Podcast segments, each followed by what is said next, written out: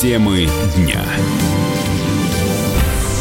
В студии Михаил Антонов. Здравствуйте. А в Лос-Анджелесе сегодня станут вручать Оскары. Кто же лучший актер? Хакин Феникс или Леонардо Ди Каприо? Каким фильмом будет э, завершаться церемония, какой фильм будет назван лучшим «Однажды в Голливуде» или «Ирландец», а может быть «Джокер». Это будет 92-я церемония вручения премии Американской киноакадемии. Уже во второй раз она пройдет без главного ведущего, но пустовать сцена однозначно не будет. Вскрывать конверты оглашать имена победителей станут такие знаменитые актеры, как Дайан Китон, Пенелопа Круз, Сигурни Уивер, Киану Ривз, Стив Мартин, Рами Малик и многие-многие другие. А еще на сцене Голливудского театра «Долби» сегодня выступит россиянка Анна Бутурлина, озвучившая Эльзу в русскоязычной версии мультфильма «Холодное сердце», вместе с другими актерами дубляжа споет композицию «Вновь за горизонт», которая номинирована в категории «Лучшая песня». Кому достанутся статуэтки, угадать довольно трудно, поскольку во всех 24 номинациях выдвинуты крайне сильные работы. Однако кинокритик Александр Голубчиков все-таки рискнул сделать прогнозы.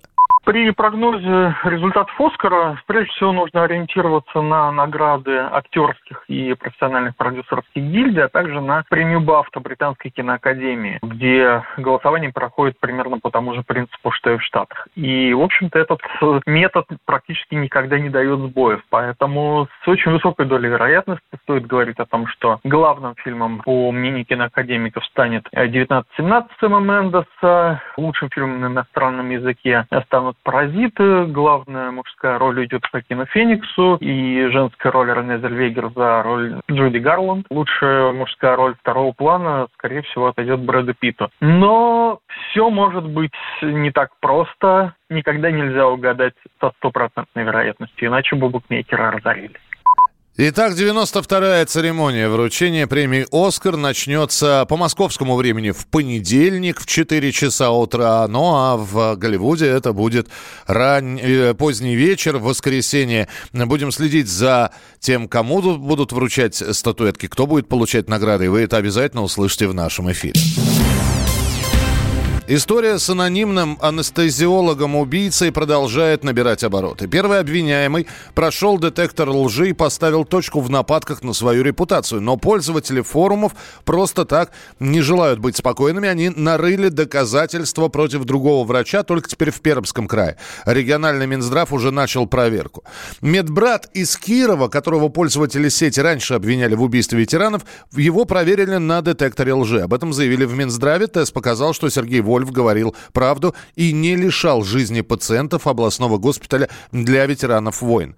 Скандал вокруг кировского медработника разразился после того, как СМИ написали, что на форуме «Двач» один из пользователей, представившийся медиком, признался в убийстве ветеранов. Он заявил, что якобы лишил жизни как минимум 10 человек, отключив их от аппарата искусственной вентиляции легких. В качестве доказательств анонимный пользователь опубликовал фотографию рабочего костюма, на котором котором было видно имя. После этого медика быстро вычислили. Обвинения посыпались в адрес анестезиста из Кировского госпиталя ветеранов войны Сергея Вольфа. В свою очередь он записал видеообращение, в котором просил Следственный комитет доказать свою невиновность. Меня зовут Вольф Сергей Владимирович. Я являюсь медицинским братом-анестезистом Кировского областного госпиталя для ветеранов войн. За сегодня моя жизнь резко изменилась. Меня не просто оклеветали в социальных сетях и средствах массовой информации меня унизили и оскорбили. Я не имею никакого отношения к тем сообщениям, которые публикуют СМИ. Я прошу Следственный комитет доказать мою невиновность и найти и наказать тех, кто оклеветал меня. Я очень прошу журналистов оставить меня и моих близких в покое. Я очень люблю свою работу и прошу дать мне возможность спокойно выполнять свои профессиональные обязанности. В Министерстве здравоохранения Кировской области прокомментировали упоминание имени Сергея Вольфа в публикациях. В ведомстве отметили, что во время дежурства анестезиста смертей пациентов не было. Это доказала предварительная проверка. Поняв, что Сергей Вольф действительно жертва злого розыгрыша и клеветы, форумчане решили продолжить поиски. На этот раз под прицел попал 26-летний Сергей Калинин, сотрудник Пермской городской клинической больницы имени Гринберга.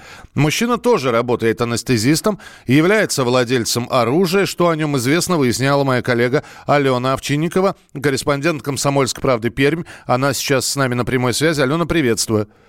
Добрый день. Что известно про Сергея Калинина?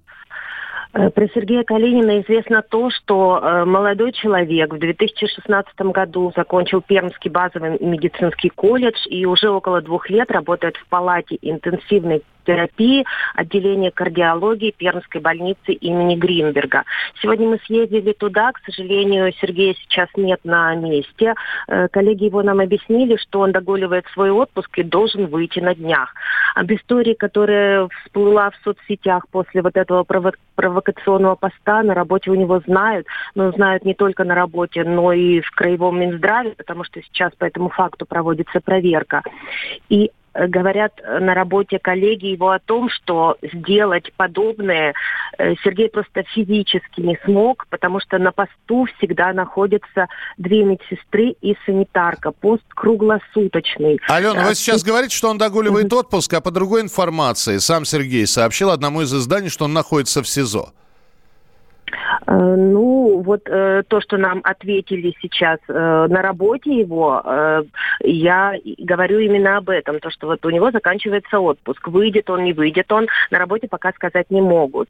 Понятно, следим за развитием истории. Алена Овчинникова, корреспондент «Комсомольской правды Пермь», была в прямом эфире. Зоозащитники предложили ограничить разведение собак и кошек.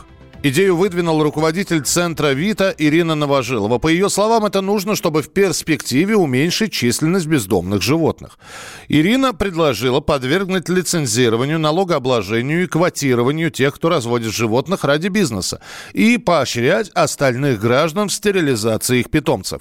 Конкретных цифр и мер Новожилова не назвала. Но, по мнению руководителя компании «Зоуправо» Анастасии Федюниной, под удар в первую очередь попадут мелкие заводчики практике? Она хорошая для борьбы с безнадзорными животными. Ведь у нас есть задача значит, бороться с болезнями животных и обеспечивать защиту населения. Если государство запретит разведение животных, они ведь у нас продаются в огромном количестве, на Авито можно купить э, собаку любой породы за 5000 рублей. Животное, которое хочет приобрести человек, должно стоить дорого, а если он не может его купить, то он сможет взять животное из приюта. Подобные меры ограничения разведения собак и кошек действуют уже в 30 странах мира. Откликнутся ли на них российские законодатели, пока непонятно. Темы дня.